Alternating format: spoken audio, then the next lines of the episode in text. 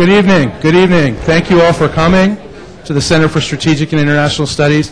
I'm Andrew Schwartz. I'm Vice President of External Relations here at CSIS, and have the pleasure of uh, hosting the Schieffer Series with Bob Schieffer and the Texas Christian University TCU uh, School of Journalism. I'd like to acknowledge some of our colleagues from TCU who made it up here from Fort Worth, um, and we're really looking forward to this terrific panel tonight.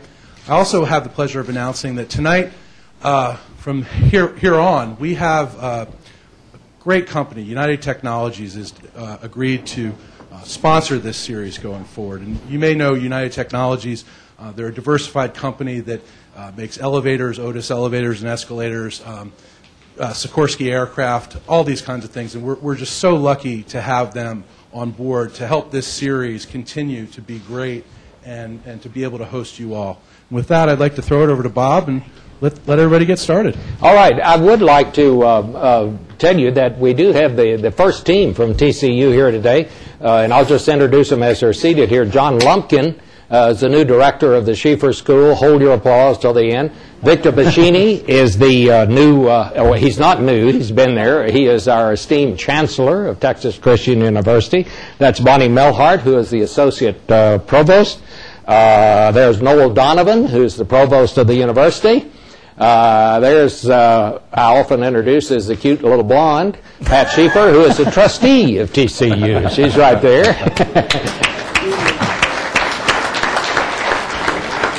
and sitting next to Pat is Daria Fadeva, who is a Russian student at TCU who is doing an internship this summer at uh, CSIS. And she's also taking Chinese at night uh, over at Johns Hopkins. Daria, just stand up and let everybody see you.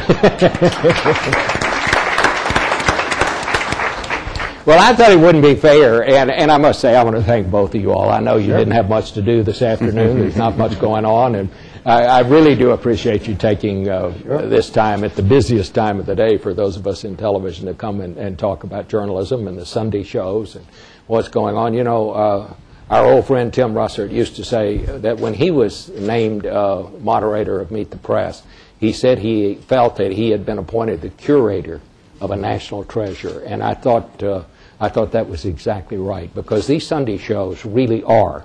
Uh, not to put too fine a point on it, but they are really something special. Uh, Sunday mornings on television is a different time of the day, and it's a different time period from any other time period because these broadcasts are information driven.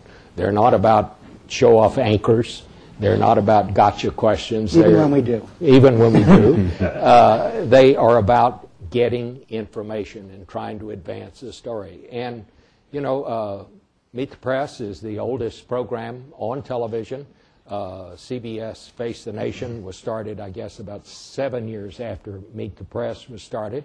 Uh, for the sole reason that Frank Stanton, who was the president of CBS, said we need something to compete with Meet the Press because they had the only live interview show. While they're the oldest, uh, ABC came along some years after that. But while these shows are the oldest continuous shows on television, of all the programming on television, I would say they have changed the least. Basically, we do today exactly what we did in those early shows, and that is get the key people involved in the top story of the week, sit them down at the table, turn on the lights, and ask questions. Uh, that's what they were doing back then, and we have better technology now, but, but that's basically what we're doing today. Let's just talk a little bit about the news first. Uh, this was uh, a pretty heavy day for all of us. The president held a news conference. We've got the situation building in Iran. Uh, George, what, what did you think of what the president said today? He denied deep in the news conference that he had ratcheted up the rhetoric, but I think he's probably a, a He's minority of one. Well, on yeah, he's already got because he clearly did. He's got the disease that infects every single president. They're all convinced, no matter what their press is like, that they're getting the worst press than any president ever got. And it's just objectively not true here.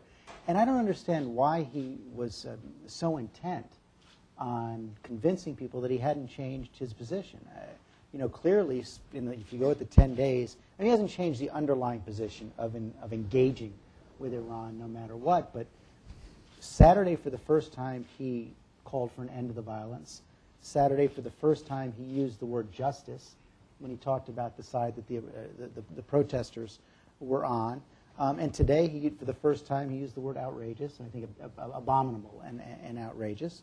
And that was clearly, the White House is watching this. I think they've been surprised by the strength of the protest movement, and they are calibrating their response. I, hate, I, I hesitate to say anything about intelli- intelligence with Mike Hayden sitting in the second row. I noticed that too. Right. but, And, um, uh, you see who he's got and right got Senator to Warner him. right next to him. I'm not going to head into foreign uh, armed, armed services issues either. But I think it's in part, and I, I, I beg you to correct me if I'm wrong, I think part of the reason they they're so surprised is that we don't have that much good intelligence about what's happening on the ground in Iran. We haven't had good human intelligence. We had to leave in 79. And we don't really know how the forces are, are, are coalescing, fighting, competing inside that top council of clerics. And I think that's part of the reason why they've, they've had a hard time figuring out exactly what to say on any given day. And there's no question this is extremely sensitive. We're walking a very fine line here. I mean, we could, the United States cannot come out and say storm the Bastille here, and then if they help. do, Right. it's not going to help. A lot of people will get killed, and then you have to ask the question: Well, what do you do after that? Well, precisely. What do you do after that if there's a, an even bloodier crackdown than we've seen? I mean, I think it's interesting, and, and you, could, you could chart this throughout the week that once the regime got more aggressive, then the response got more aggressive in kind. But what do you do if there's even more violence? Plus, I, just think as a practical matter, I mean, look, this is a pragmatic, compromise driven, realist driven president who said to our guy at the White House, Chuck Todd, today, uh, I'm not going to talk about um, what the repercussions might be because we don't know how all this is going to play out. I mean, I don't think they're much in the business of regime change at this White House. They've seen that movie, and it hadn't worked out so well for the previous administration. I think they want to be in the business of, of coming to some sort of agreement on nuclear weapons. That's the game here. And I think he is biding his time to see what, what and who and how strong a figure he's dealing with. Well, uh, one thing he did say, he said, what happens in the streets is going to determine how we deal with Iran uh, in the future. So if he was trying to, you know, hold a little bit of a stick up there, I, I guess you could say that was it. But I mean, when But- you come down to options, we're extremely limited in what we could do here. I mean, what would we do? Well, and- and Joe What would we do if we decide to bomb? I Right. mean, what kind of a message would that be to the world? We're going to bomb a country if That we would don't unite like them pretty if we don't like the way the uh, election came out. Right. the way it Also, but, but they'll, they'll maintain that, that, that engagement with Iran is not going to be a reward for good behavior. So certainly there hasn't Yeah. been any good behavior to reward here in the p- past week and a half. I think the question is whether the Iranian regime is weaker, more defensive, more isolated, and does that make them more or less willing to deal with the United States? Their whole strategy here, and that's why this Russia meeting is important, is to to peel off all the patrons, kind of like the healthcare debate. You peel off all the patrons away from Ahmadinejad, and then maybe you, uh, you know, maybe he's got fewer places to turn. And that may be the question, even setting aside with the Iranians, because we have so little control over them. Given what they've revealed about themselves in the last two weeks, are Russia and China more likely now to go to the stage of really imposing tough sanctions uh, on the Iranians now that they've been revealed? We don't know the answer uh, to that yet. And I think that's the other reason the president is biding his time. I thought one of the more interesting things uh, in the news conference today, just as a longtime watcher of news conferences, is that the second question went to the Huffington Post. And the president said in the news conference he was calling on the Huffington Post uh, uh, correspondent because he understood that a lot of people in Iran are getting their news off the, off the Yeah. internet. And let me let me just add, as somebody who was in the White House press corps, who was accused, not personally, but you know, we were always in questions about whether Bush had the questions in advance for the press conferences, which he never did, and there was never any discussion to that effect. Uh, the president today called on uh, uh, Nico from Huffington Post and seemed to indicate, you know, exactly he knew what he was going to ask. Well, he is- sort of gave he him went- the he he question. sort of gave him the question. He, went- said, "I know you've got you know questions coming from uh, from Iran." It just just struck It me was- as a I, little I odd. thought it was hor- beyond odd. Yeah. I, I thought it was. I, there's nothing wrong with calling on Nico Pitney. There's nothing wrong Yeah. with calling on the Huffington Post. There's nothing wrong with going and reading his live blog, which anybody could have done and seen him say, "I'm Right. going to ask a question about Iran." But the president basically told him what Yeah. question to ask, Right. and that just had the feel, you know, of kind of state-managed media. Uh, I think what he was trying to do uh, is is to try to underline he's trying to I get totally through agree. to those Iranian protesters in the street. But I, I agree with you. I think I think at best it was uh, uh, somewhat awkward in the way he did it. Another thing to note here, which I found quite interesting today, is that for the first time that I can ever recall at a presidential news conference, the president did not call on the New York Times, the Washington Post, the Los Angeles Times, the Chicago Tribune, the Philadelphia Inquirer. It was almost like he was going over the big city media. What, what was that about? Well, I'm going to say a couple of things. Uh, one, clearly, this White House doesn't like the New York Times. No, no, that's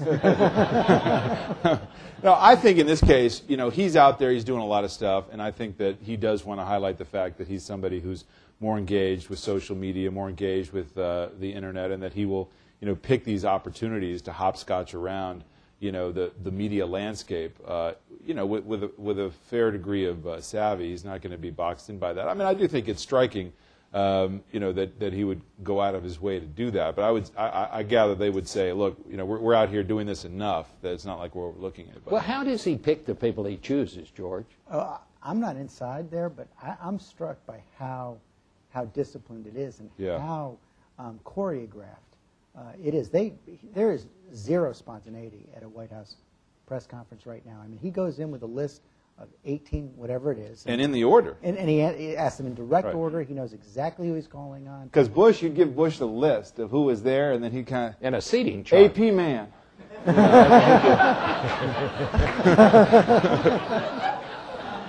I was going to say, I, I You know, he also does a great yeah, no, no, no, I see the camera. No, they- I, I'm, most, I'm mostly envious because we could never get Clinton to call on who he was supposed to call on. Is So- there, Uh, I I mean, whatever happened to the old days when people, you know, raised their hands, and who stopped that? I guess it was the the Bush one, didn't he? He thought he was just too undignified or something. I sort of liked it when people jumped I- up to I be mean, I- recognized. and- that, listen, we didn't. I mean, in the Clinton White House, we didn't have a. We had you go to the first row, the television correspondents first, and the AP. Mm-hmm. In the AP. Beyond that, it was he basically did what he wanted. I, and you know, the other great tradition that has just sort of gone away without remark is that the uh, AP person, the wire service person, used the senior person used to always say thank you. Right. And now it is the person holding the news conference that says thank you. I, I remember when I used to cover the White House and these unctuous aides would try to cut off a news conference, thank you, thank you, and I'd always say, excuse me, I'll say thank you. But well, you know, the, another tradition along those lines, when, when you're on Air Force One, uh, it's traditional that if there's really big news, the wires can have the operator on board Air Force One make a call to the wires and get the news out. And I was flying, and, and I'd always get in arguments with AP, and I'd say, listen, Terry, Terry Hunt, I would say, those days are over, okay? those days of you, the wires dominating. I said, you've got organizations out here with uh, you know 24-hour cable operations. If we're going to make a call, we're all making the call. and we went back and forth. And uh, uh, actually, it was not Terry. It was somebody. It was somebody else who actually let it happen. Terry said he would have never let it happen. But you know, this is a big debate about whether who could call from the plane. I don't think it's fair for me to grill you guys. So, George, you ask the questions for a while. Wow, uh, This is your one and only chance. this is my only chance. Well, I'll, I'll, I'll ask you, I, I guess, um, since you have been doing this the longest, and I've only come up in a world where I expect, from being on both sides, expect anybody who comes on to be perfectly uh, prepared, uh, know exactly what they want to say, know exactly what they don't want to say. And we saw a lot of that with the president today.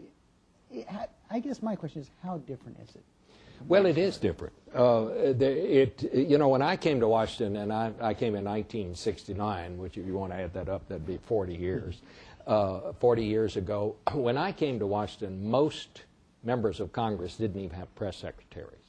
Uh, it, it was such so informal in those days, and and the other part of it was there were not nearly as many reporters in those days as there are now. We're getting we're getting ready to see a lot fewer reporters, that's for sure, with newspapers in the kinds of trouble uh, that there are. Uh, but it, it was much more informal. You had a much better opportunity uh, to have face to face, you know, uh, contact with people. When we used to go on these White House trips, uh, that was where you really got to develop your sources and really got to have dinner with people.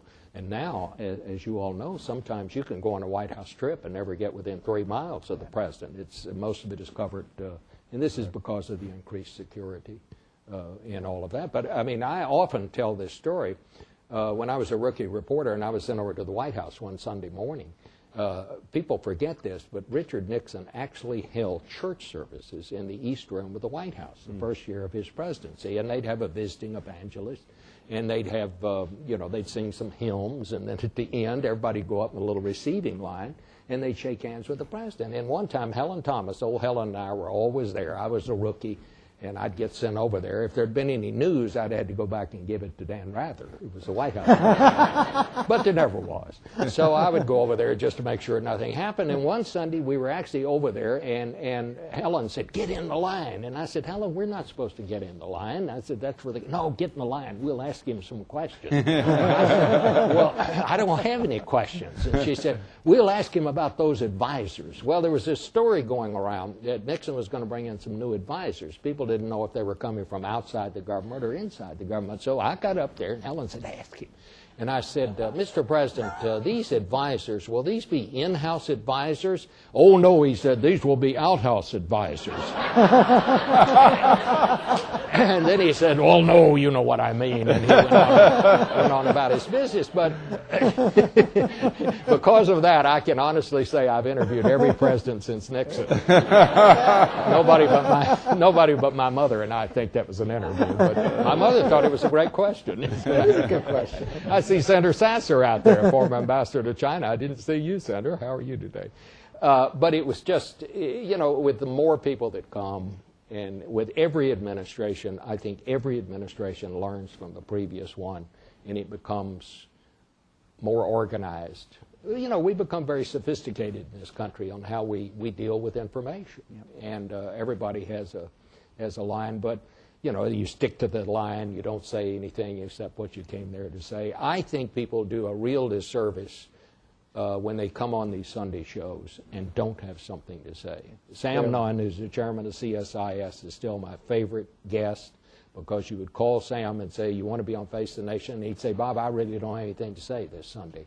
I wish everybody who didn't have anything to say would follow Sam Nunn's line. And I think it, I think it really helps. I think you really hurt yourself when you come on there.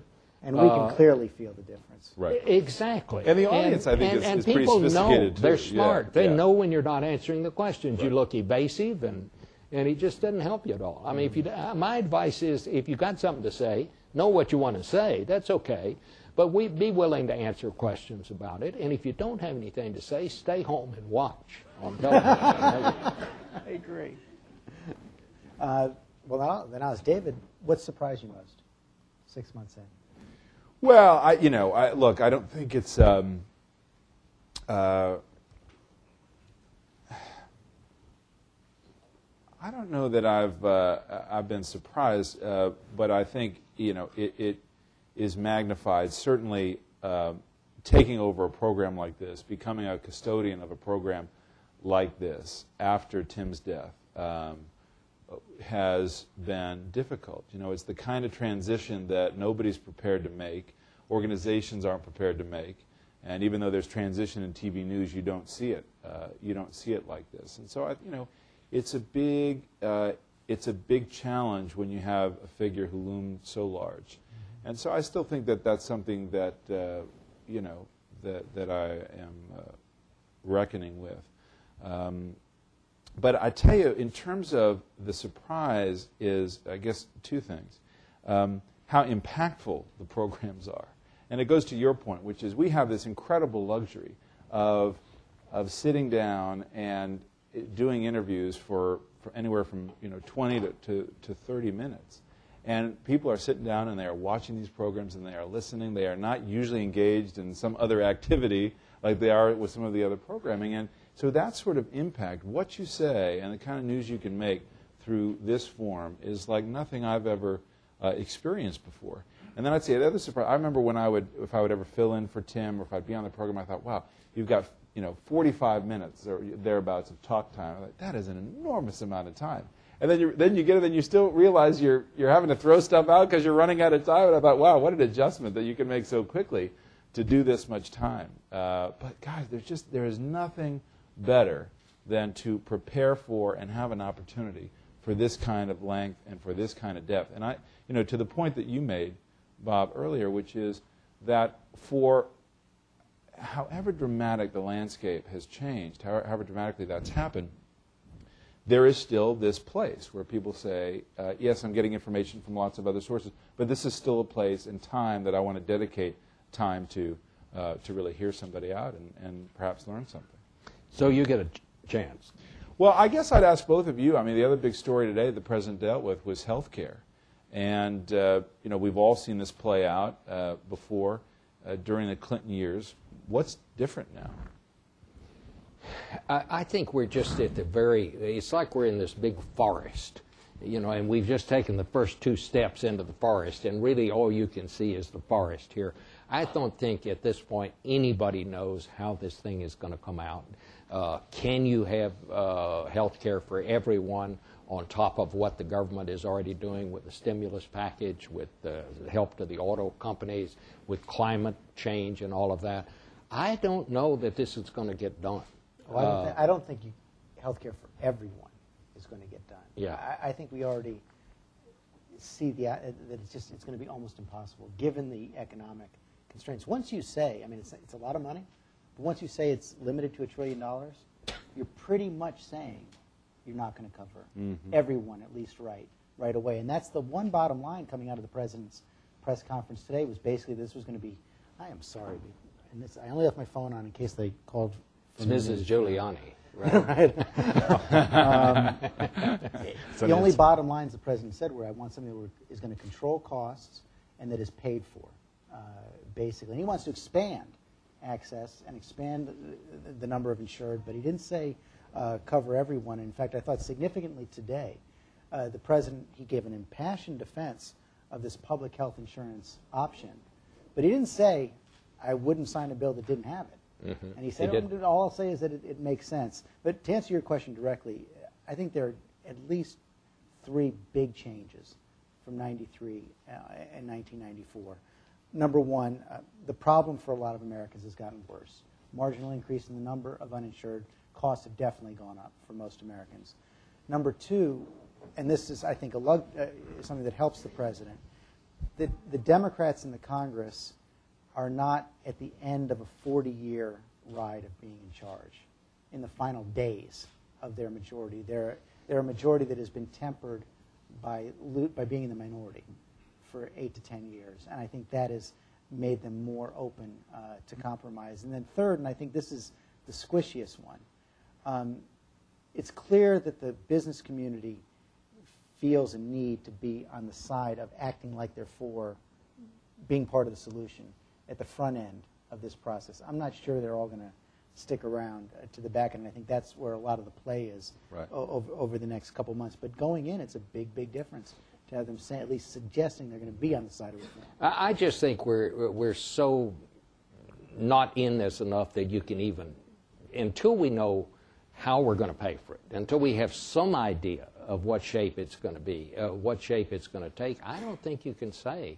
uh, right now how this is going to come Well, out. I, and I think one of the other problems is that the, the central argument that the president makes is that ultimately a government controlling government costs is about controlling health care costs. But he's just a little far behind in making that argument. You know, you can't have government intervention to this extent. You can't have an $800 billion stimulus bill and then talk about a trillion dollar health care plan and say, no, but this is the thing that really saves the government money down the road. I mean, uh, look, there's obviously substance to that argument, but it seems to me, Bob, from the point of view of Republicans, Republicans who have virtually no strength at the moment, nevertheless have something of a roadmap here, not only to oppose this, but to start to oppose the pre- president on the opaqueness of his exit strategy in terms of government intervention. Uh, how do you, I mean, the president argued today that yes, indeed, private insurance companies can compete with the government and a government health plan. How, how do, uh, help me with that argument, George. I mean, I don't know, I have no idea what your, what your insurance- thoughts on it, but I mean, how can uh, something that's in business to turn a profit or at least break even compete with a government that doesn't have to turn a profit? Well, I think it depends on how much money the government is willing to put into the plan to, and, and how much money the government is willing to put behind it and subsidize it so that the, the premiums are lower.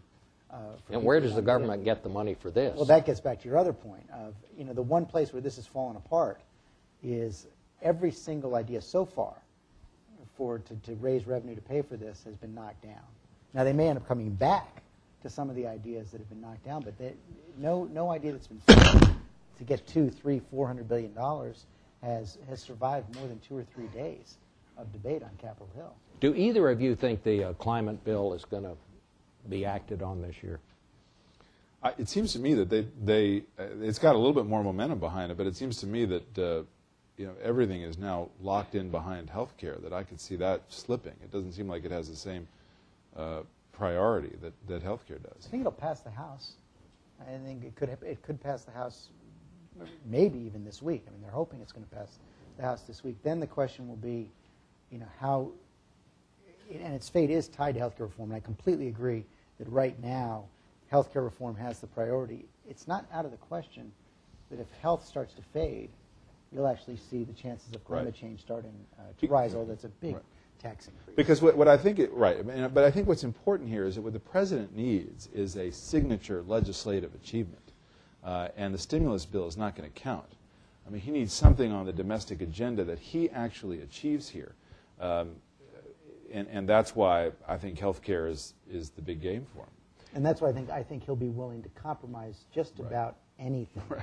to have a bill he can sign. Talk about lessons learned from the Clinton experience. I mean, that was clearly a case where going in, uh, there were 22 Republican senators for universal health care at the beginning of that process. They had all bled away by the end, in part because um, we took too hard a line uh, in the Clinton White House. I vividly remember a day when the president was going to give a, give a speech where he said he was suggesting that he would accept 95% coverage, and First Lady and a lot of other people in the White House came down hard and said that's just absolutely unacceptable. It was taken off the table. You look back 15 years and say you could have gotten 95% of what you wanted. You take it in, in, in a heartbeat. Um, and that's why I think this White House has, has internalized that lesson. I think Rahm's line is that the, the only non negotiable principle here is success. Um, and that, that's why I think part of their game will be um, saying that whatever they get is a victory, signing it and moving on. Uh, let's talk about uh, journalism and where it stands right now. There's no question uh, newspapers are really having a hard time. David, do you think newspapers are going to make it? Well, I hope they do. Um, I think uh, I think they've got a huge challenge, and I think that it, it's like what the broadcast networks are going through as well. I mean, I think that some of the model has to change, and they've got to find different ways to make money. But I still think that there's a fundamental demand for uh, not only, you know, as Ben Bradlee says, you know, having a paper that really is tied into a community and can represent a community and, and, uh, and provide the kind of information and context and perspective that you can't get anywhere else. Um, so I think they, look, whether it's newspapers or magazines, they're all struggling to find a way to stay afloat. I think it is so important to have major newspapers like the New York Times or the Washington Post who have, you know, whether they've got the resources or not, certainly still have the reach to, to put people all over the world and to uh, provide the kind of reporting that, uh, you know, a lot of the networks have had to step away from. What do you think, George? News organizations are going to survive. I don't know if the actual hard paper copy, which I love. I mean, I love nothing more than getting up early in the morning and seeing that blue wrapped New York Times on my doorstep. I'm not, you know, I'm not sure if it's going to survive in, in the same way. Um, but I think there, people will figure out a way to make money um, on on uh, on the web. They're going to have to. Uh, it- you know, it might take relaxing some antitrust laws See, that's uh, to, to, to make it really work. Because I mean, the big Allow problem, more partnership. Yeah, allow more partnerships. uh, well, to where you can go back to the days when the same people or the same company could own the newspaper and the television station in town. That that may be one way out of this, but.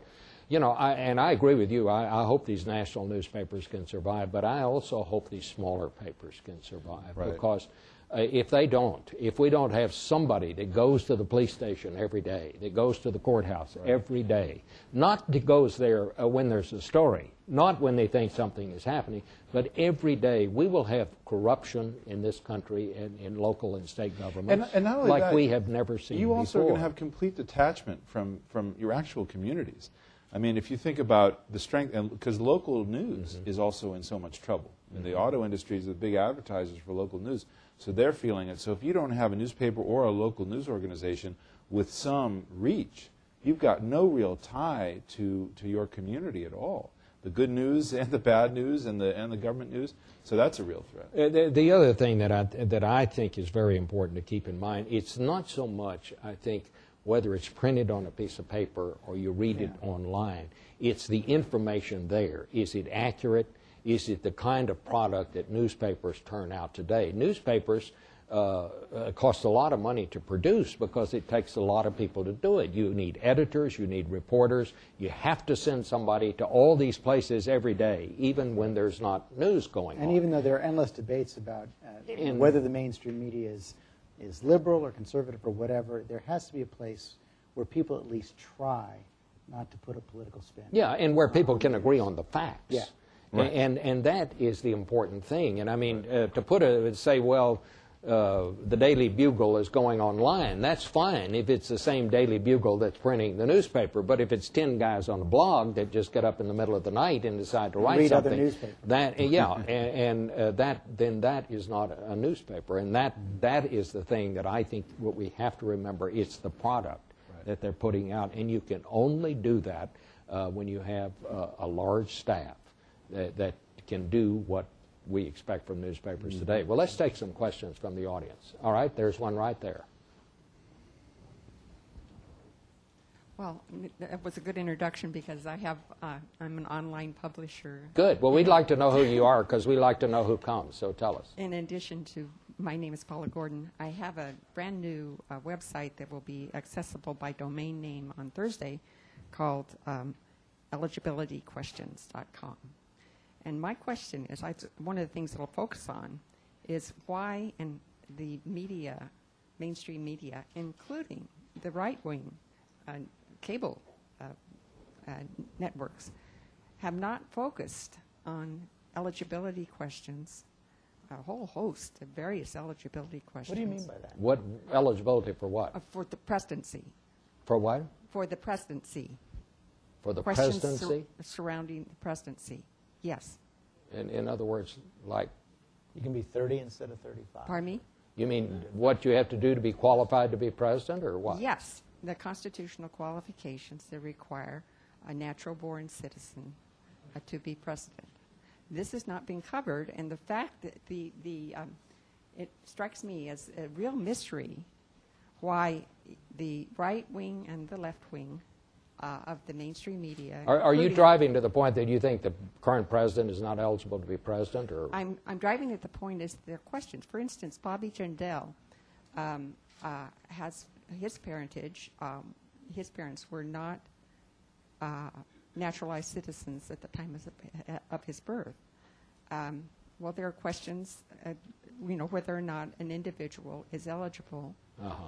All right. Well, I, I take your point. Well, um, maybe that's something we ought to focus on more. I, I would have to say I think we're handling that okay, but Uh, well, you know that's th- that's there- what we there- have here in America. We- Several hundred thousand people thinking that, that who have petitioned, who, who Yeah. uh, think that, that the yeah. Well, I mean, there are some people who think we didn't go to the moon, but I mean, you know that that No, well, this that's isn't sort a of how it is. conspiracy We we're a country that doesn't always agree on other uh, on everything. Thank Here's you. another question. Yes. Thank you very much. Um, my name's Edie Wilson, and I actually came to ask a question. Okay. We lived through a really long political campaign and a really big financial crisis. And as I watched, religiously, by the way, um, the, both of these shows, in fact, all three of them, TiVo's a wonderful thing, I kept wanting to figure out what I thought of the balance between the economic coverage and the political coverage. And I want to know what you think of it, both during the election and now. When I reflect on it, I thought I saw a lot more political process who did what to whom, and who's up in what primary, and what's going on with whatever which seemed less important than taking the premise, and I take the premise that these are important programs, of talking about economic issues with the world and with the American people. So it's a hard thing to get right. How do you feel you did? Well, look, I think um, uh, political campaigns uh, are sort of notorious for a lot of horse race coverage, a lot of process coverage, It's what a lot of people are interested in. It's also a really important part of the process. Uh, but uh, I wasn't. Uh, I wasn't at the helm of Meet the Press during the campaign, but nevertheless, I think for all the programs, there's still more depth on economic matters in the course of the campaign than you're going to get throughout uh, most of the other landscape um, of political coverage. And since the president has been in office, this has really been unique. Uh, and I think our level of coverage and detail into the financial crisis and the complexities of the financial system uh, has been appropriately deep. Now, let's stipulate one point, and that is that most people, I don't really like the term mainstream media because it's used kind of pejoratively, but, but uh, the, the point is that uh, most people in journalism do not understand how our financial system works, okay? Uh, but I got news for you. There's a, there's a lot of people in the financial system, evidently, who didn't have a keen understanding either. So we had to really step up. We had to step up and do our homework and dig deep, both so we could understand and explain in a way that was accessible and that we could also hold our leaders accountable. And that's no small thing. But in the course of that, you really do recognize that A, you've got people on Wall Street who don't ever have the experience of having to speak to Americans in, in real terms and layman's terms about what they do, about what the complexities are. Um, and you have those challenges who are faced by government officials as well, including the Treasury Secretary, who's had enormous difficulty speaking to the American uh, people about these issues. So I think certainly in the past six months you have seen great depth. Uh, but let's also, you know, don't just turn this on us. You know, uh, I, it sounds like you're quite interested in these issues, and that's important.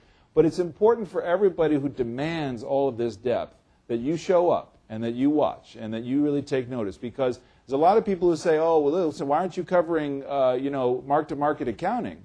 And then we do it, and where, where are you? Then suddenly you're not in the room watching TV. So I think it's an important point all the way around. And I think that certainly since this president has gotten into office, you have seen uh, enormous depth. I think you've seen you know, people kind of getting into this topic who have not been into it before. And it's, um, it's been important. I mean, I speak for myself. It's been important to kind of go and try to achieve that level of depth because the the the, uh, the impact of it is so great. I, I, I, couldn't agree with David more. I, I have made the point in several talks lately that I've been a reporter now for 52 years.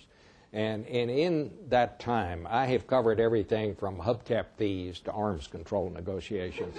and, and I could never remember a story where I didn't feel that I had a point of view on whether the government was doing the right thing or the wrong thing. But when this financial crisis hit, and we became again to see these problems unfold, I, I felt that I simply didn't have the, te- the technical expertise to know uh, whether what the government was doing was the right thing or the wrong thing. I mean, did we need a stimulus? Yes, I think we did. But did we have the right combination? Was this the right way to go about it? These are very, very complex issues. And I agree with you, David. I think we're all learning and mm. still trying to learn. Uh, I, I, think, I mean, I like to think I probably know more about politics than I do about uh, covering uh, finance because I've spent my life covering politics. I would say on the coverage of the politics side of it, I thought we did a very good job. I, I think, and not so much because of the press, but because of the campaign. I have always been one of those who believes it is the candidates who make the campaign. We just show up and write about it and ask questions about it. It's the candidates in the end who make the campaign. Uh, I thought we had two excellent candidates this year, three excellent candidates. I thought Hillary Clinton was quite a good candidate. And I thought she really uh, uh, advanced the cause of women. I mean, uh, she's the first woman who was taken seriously as a presidential candidate, and and the the way she ran, uh, she conducted herself in that campaign is going to make it a lot easier for my children and grandchildren, uh, who are all girls. Uh, if, if they decide that they want to run for president. So I, I feel very indebted to her for the way uh, she cleared the way for women. And uh, I, I, thought Barack Obama, it was historic in every way it seems to me, and not just from the fact that he's the first African American. I mean, the fact that we again saw that words count, that rhetoric counts. I mean, when did we somehow in this country get the idea that, the, that it was not important to be able to make a speech or talk to people or connect with people. We also found, for the first time in a long time, that crowds count. Remember in the beginning when everybody said, oh, he's just a celebrity, those crowds don't amount to anything. Well, I think we now understand that they do. And if you go back and look, when Barack Obama started to draw big crowds, then the other candidates started to draw big mm-hmm. crowds. People somehow remembered it's kind of fun to go out and, mm-hmm. and see a candidate in person. So I thought it was a wonderful campaign. And uh, I, I must say, I mean, you know, it's my view, and you know where I'm coming from, but I thought we did a good job on it. I, I would just add, I, I, you know, we're all sitting here defending our turf, but I, I completely agree with both what, what Bob and David said. I would just add one other point, and I, I, I, I do bristle a little bit when I hear of this, you know, dichotomy between here's the politics on the one hand and the policy and the substance on the other, because they are inextricably linked. And every decision made in a White House or the Congress is going to try to balance out what people believe is the right thing to do, what will work, what is, and what can get done, what can get through the process. And part of our job is to make sure people are getting both sides in balance. And I mean, I'm sure there are days when we, you know, air, uh, fall too far on one side or the other, but I don't think we're doing our job unless we show how those two those two sides go together. Okay, right here. We, we need to have a guy. We got to have gender equality here.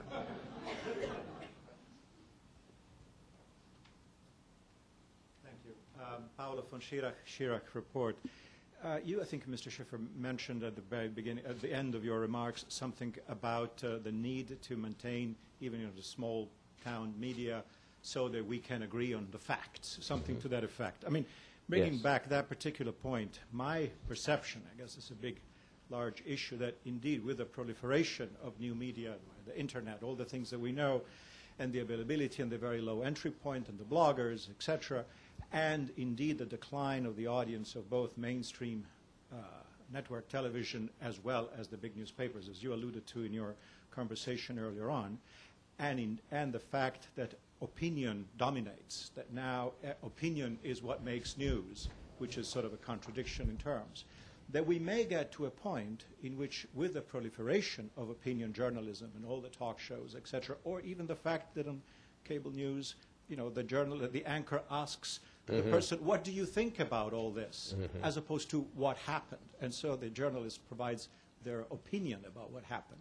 That we may get to a point that we don't have a set of facts that we share and on which, as you do in your talk shows, you can argue and have a, an intelligent conversation about. Is this a trend? I mean, is this actually happening, or is it just just a No, a but it's, it's part of how the, the whole idea of journalism, you know, the fact is that objectivity is a fairly new concept in journalism. I mean, well, it is. I mean, it probably goes back to what, about World War II or between World War I and II when we began to talk about objectivity and that sort of, that, uh, that sort of thing. Up until that point, I mean, every publication had a point of view. In Lincoln's time, you had Republican newspapers, Whig newspapers, and, and so on. So that, that's all fairly new. But, but what's happening here, and the way the Internet has changed everything, the Internet, if you stop and think about it, is the first vehicle to deliver news we've ever had that doesn't have an editor. The worst newspaper, the smallest radio station, has somebody who knows where the stuff comes from. Stuff pops up on the internet. You don't know if it's true. You don't know if it's false. You don't know if it's something in between. Uh, you have very reliable websites. Uh, I like to think the CBS website, if you see it there, you know it's been vetted by CBS News. You know it's gone through the same process that we use when we put things on, on the CBS Evening News or the Morning News. New York Times website, uh, those are the same products. They've gone through the editing process. And that's, that's what has changed things here. Uh, this stuff pops up, it's out there. It used to be the kind of thing that was just whispered in campaigns. Now it's on the website. Look, when Sarah Palin uh, was first uh, chosen as George, uh, as uh, John McCain's running mate, there were all these rumors that were going around. The mainstream media, we were all taking hits. Why are you circulating all this stuff? We weren't. We, we were trying to check it out like you would any news tip. None of that stuff was uh, on any of the networks, any of the major newspapers until the McCain campaign put out a written press release and said, Sarah Palin's 17 year old daughter is pregnant, and so on and so forth. then, of course, uh, we printed that. But the fact that it wasn't in any mainstream publication, the fact was people still It knew about matter, it. but that- that's- it was all over the place. They were having to deal with it. We were having to deal with it, and that's what has really changed things here. And, and I just think it actually puts a special responsibility for, for all of us on Sunday. I feel like an editor most of the time, Yeah. and that a big part of our job in trying to pull together the week that was and the week ahead for people is sifting through all of the stuff that was out there all week long on cable, on the internet, and we do decide in some in some fashion, you know, what sh- needs to be talked about in this hour. It's a, a big part of our job in the questions and moderating the discussions is making sure that we bring facts to the Yeah. table so that then people can feel like they're joining a, a discussion where there is an agreed upon. Well, that's what I mean. I think the mainstream media, our role now is to, you know, present the facts that people can agree on. And I think that's our job. I mean, there was a thing that popped up. This is absolutely true.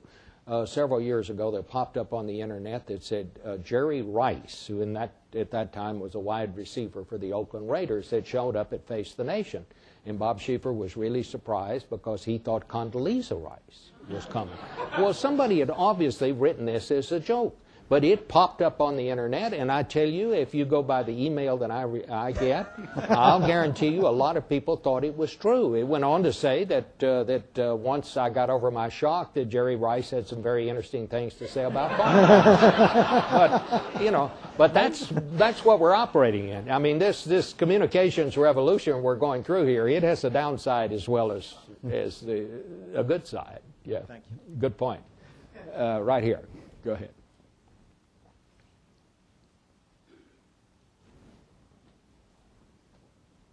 I'm Mar- Mariam Nawabi from America Abroad Media. I host a show that broadcasts in Afghanistan to show, you know, American people and issues. I wanted to touch on the issue of war correspondence and war coverage, especially with respect to Iraq and Afghanistan. Um, as you know, there's this need to know about how many bombs went off and during conflict, but then the stories after to really get into the complexity of rebuilding and U.S. engagement don't get as much coverage. Um, do, how do you think the media has done with respect to covering uh, you know, let's say the uh, efforts in Afghanistan after most of the major conflict, and some of it continues in the South. Look, I think this is a similar point to one of the questions here about the economy, which is um, there is a, a sort of desire and a certain expectation that the news media writ large is going to stay on kind of every floor of these major stories. Um, and it, you know, for, for resource questions, for just sheer attention spans, it's not going to happen. Uh, and uh, you know, you talk about the region in, in Afghanistan and Pakistan. It's as dangerous now, or more dangerous than it's ever been.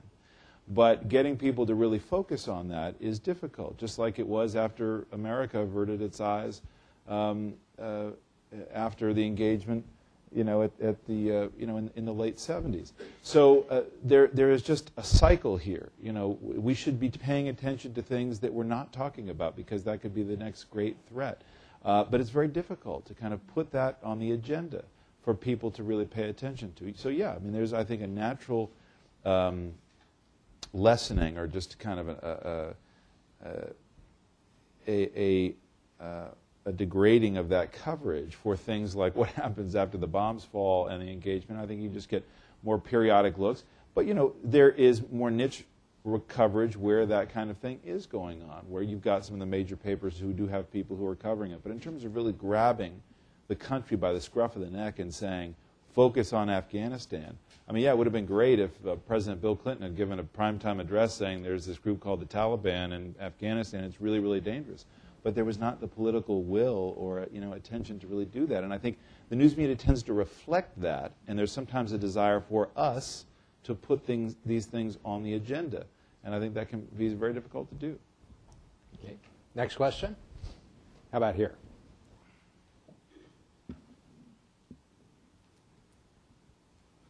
Wahid Shah, thank you for a very enlightening discussion. I have been following the Sunday news program for a long time.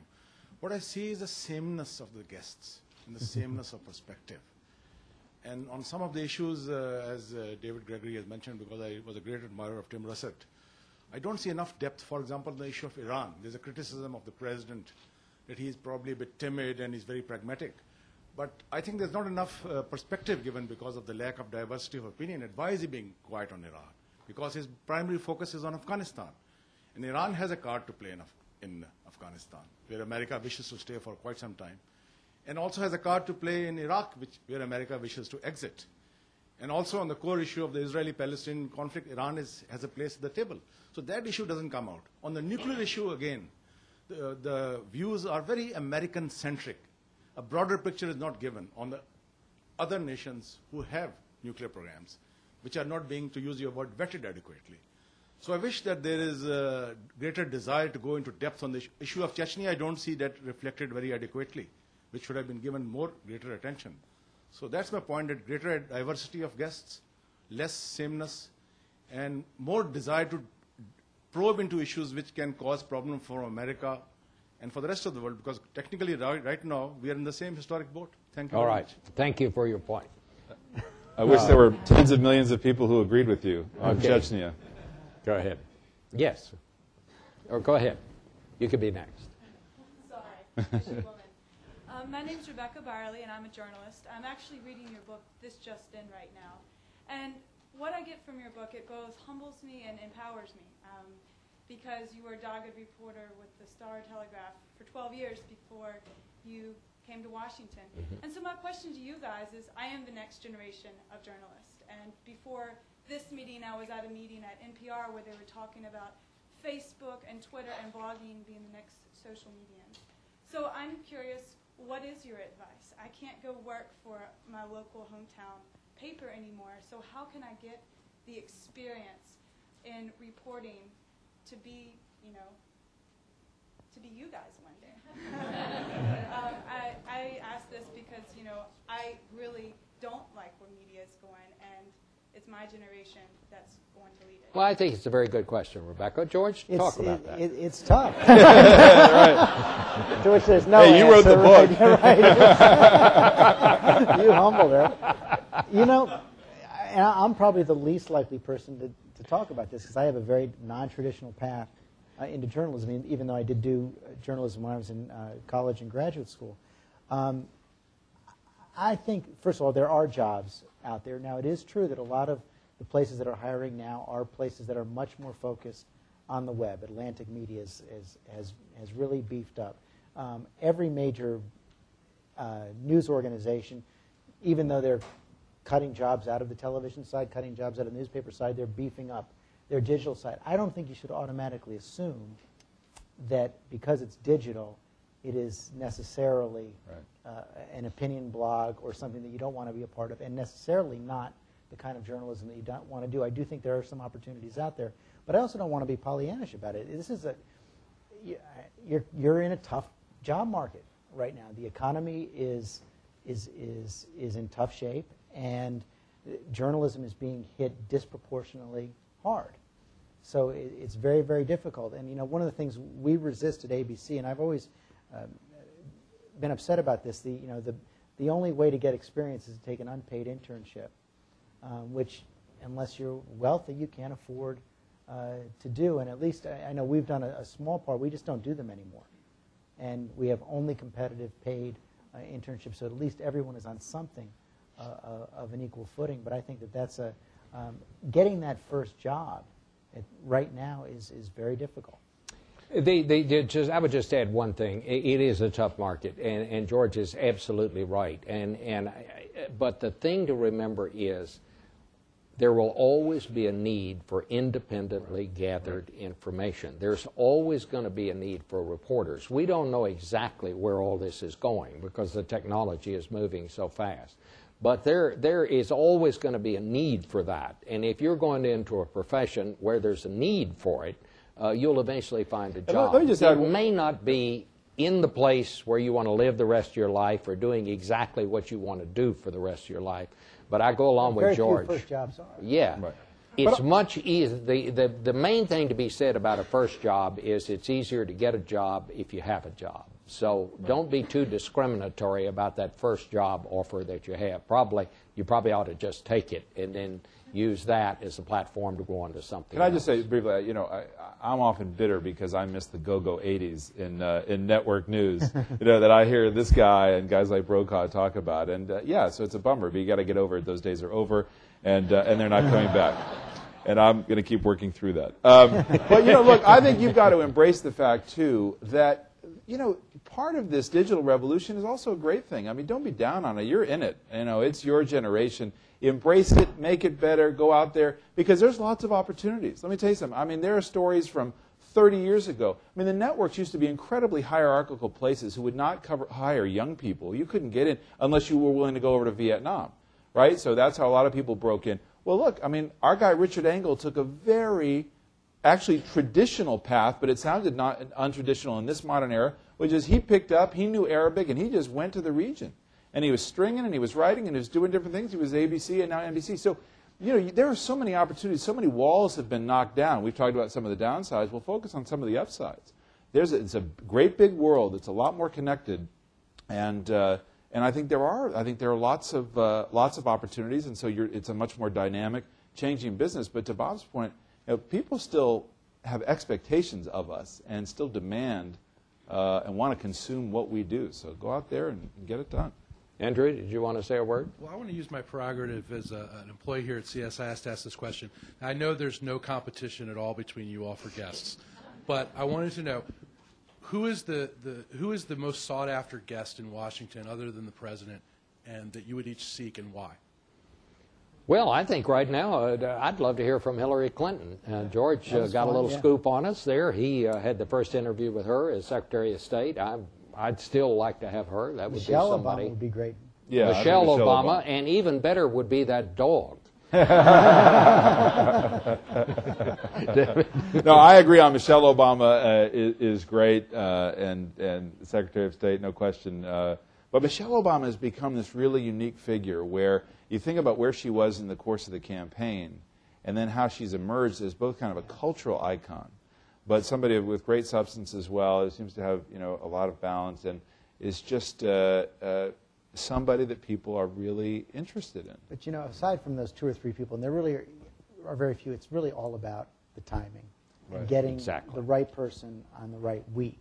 And I mean, you you had this, you had the best May I've ever seen. You had Cheney and Powell coming out and just basically debating the future of the Republican Party in your Yeah. show for two or three weeks in a row, and just getting the person when they have something to say. Like you can have, I mean, the president's always great, but just about anyone in the cabinet, if you get them on a week where there's news that they want to talk about, Right. that they can explain, that they're prepared to take a stand on, any one of them is fantastic. If you get them on a week where they're coming out simply to fill the 20 minutes, there's only Right. so much you can do. And, and again, it's it's not rocket science.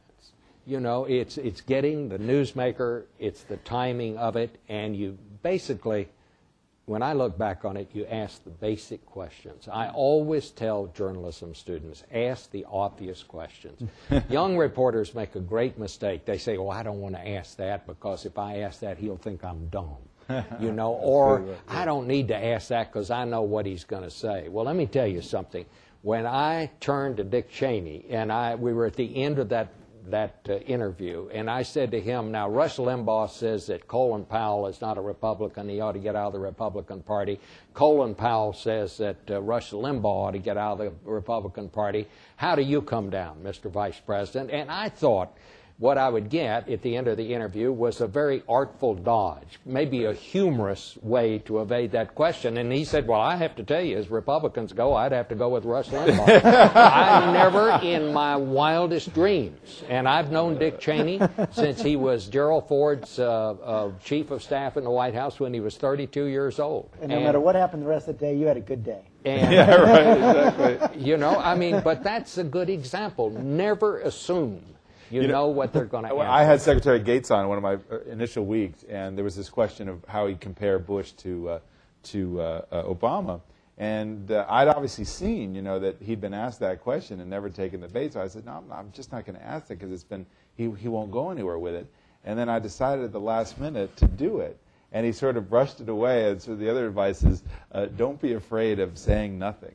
Because I sat there and I said, no, really, there must be some difference. And I just sat quiet and watched him. And he just sat there, beat, beat, beat. And he said, well, he said, Obama's a lot more analytical than Bush and kind of went off from there. And then he, and then he said the next day, he said the next day he told somebody, well, I wished I hadn't answered that. but that's what makes these jobs Yeah, really absolutely, fun, and and uh, and and that's that's why we all be uh, feel very fortunate that that we actually have them. You had a question. Probably getting close to the closing time. Uh, my name is uh, Mark Sheff. I'm actually a CSIS alum and now a reporter with a business magazine published by Crain Communications. I hope you didn't address this right at the top. I missed the first 10 minutes, but I, I'd like to get each of your takes on uh, whether the press is tough enough on President Oh, Obama. we talked about Oh, you that, talked yeah. about that. No. Oh. No, Let me ask the other one then. well, I, I actually, I actually had two. Uh, it's never too early to speculate. It's never too early to do the horse race.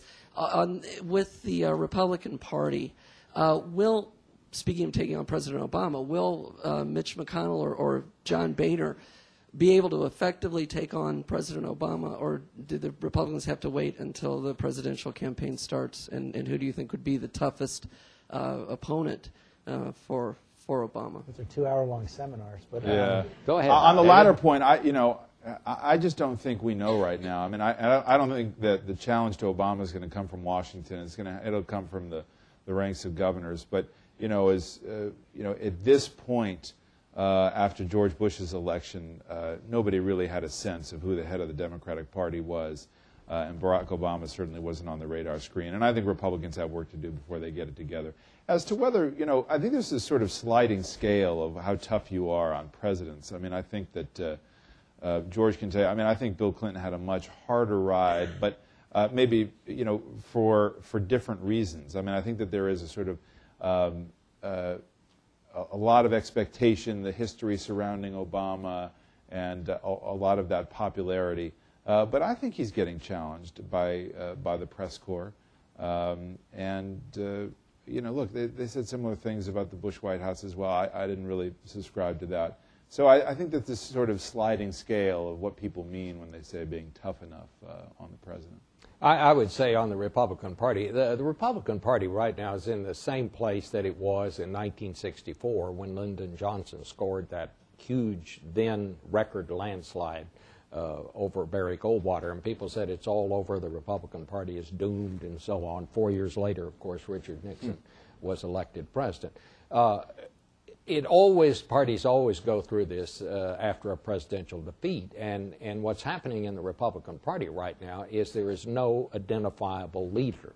Uh, it's really too soon for anybody to have broken out of the pack, but certainly none of these uh, these candidates have, and so that is why you see the Republican Party now sometimes getting its leaders mixed up with its cheerleaders, and the cheerleaders are moving out onto the field rather than the people who are actually the leaders uh, of the party. I would have to say, and this is just my opinion, and it's a total wild guess. I think uh, Tim Pawlenty, the uh, governor of Minnesota, uh, may wind up as the strongest Republican candidate. He has a way of saying things. He can sometimes say the same thing that, uh, say, Rush Limbaugh says, but say it in a way that uh, people, you know, kind of nod their heads. He, he's, he's not, uh, he doesn't put his fine edge on it, uh, but he's a guy with a blue collar background. He, he has a very, very good uh, uh, biography, as it were. Uh, he's been the governor of a state. He's sort of been away from some of the things that uh, people hold against the Republican Party in general right now.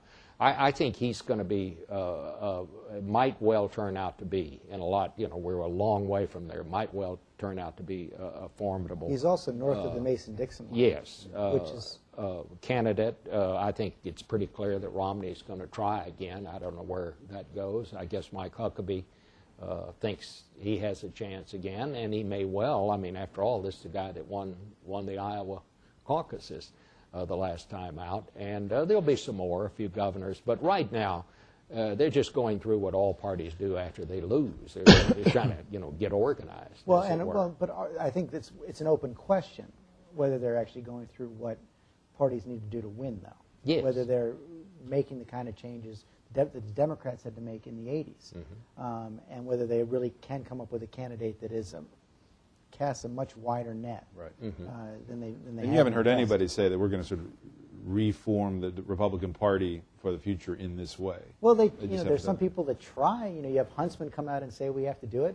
The president picks them off and sends them. uh, But I mean, Democrats did that find a with, place the, farther with the nomination of George McGovern. You They, you know, they were going to reform the party, and, and some people would say they still haven't gotten over that, or at least they didn't until I think that's until right. Clinton was but elected. It's, it's it couldn't be more wide open. Yeah, uh, than it is. I- I think that's right bottom now. I line. actually probably think a little bit more of Romney's chances than you do, if only um, for for one reason: the fact that he went out there and got beat. What you learn in that uh, is invaluable, and especially in the Republican Party. Mm-hmm. Nixon, uh, Reagan, not Bush, not the second Bush, but the Mm-hmm. first Bush. They all became president after trying uh, and losing. Uh, on your on your first uh, question about the press, um, beyond everything else, beyond the fact that he was an historic president in, in, in getting elected, I think the magnitude of the problems the country faces right now are the president's best friend in, in terms of, of, of the coverage. Because there, because there are so many big things to be dealing with, whether it's the trouble in the economy or unwinding a war in Iraq, intensifying one in Afghanistan, all of the unrest uh, in Iran, the big issues of healthcare, education, energy. There's so many big things, and he's filled and he's and he's proposing solutions, whether you agree or disagree uh, with them, to deal with them. You can't get caught up in a lot of trivia with uh, with, with the president. Even when he makes mistakes, they get superseded uh, by by other stories pretty quickly, and I think that's definitely helping him. You know, I, I didn't answer that part of the question, and I wasn't trying to evade it, but uh, I, I would just add this. I think in the end, yes, the president's getting a lot of publicity right now, uh, and a lot of it is favorable. Uh, but in the end, uh, it doesn't really matter. In the end, it's policy. Good public relations cannot trump bad policy and uh, bad public relations uh, will not kill good policy. And it, just an example of that, I would offer the presidency of Richard Nixon. Uh, Richard Nixon was driven from office. Uh, he carried on a war with the press. But when you look back on it, uh, the good things that he did, the opening to China, the arms control work he did with the Soviet Union, they're still seen as significant achievements. The bad things he did are seen for what they were. uh, For what they were. So, uh, you know, uh, the you know, the spotlight goes back and forth. Uh, we'll all remember George Bush looked pretty good when he landed on that aircraft carrier Right. and got out wearing that flight suit and uh, walked up, and there was a big sign that said "Mission Accomplished." But in the end, uh, it didn't make any difference. It, it, it becomes just a footnote uh, to the presidency, and uh, I think that's generally the way it always is. Well, I want to thank all of you on behalf of TCU and the Schieffer School of Journalism, my colleagues David Gregory and George Stephanopoulos. I really appreciate you coming today, and thank you all for coming.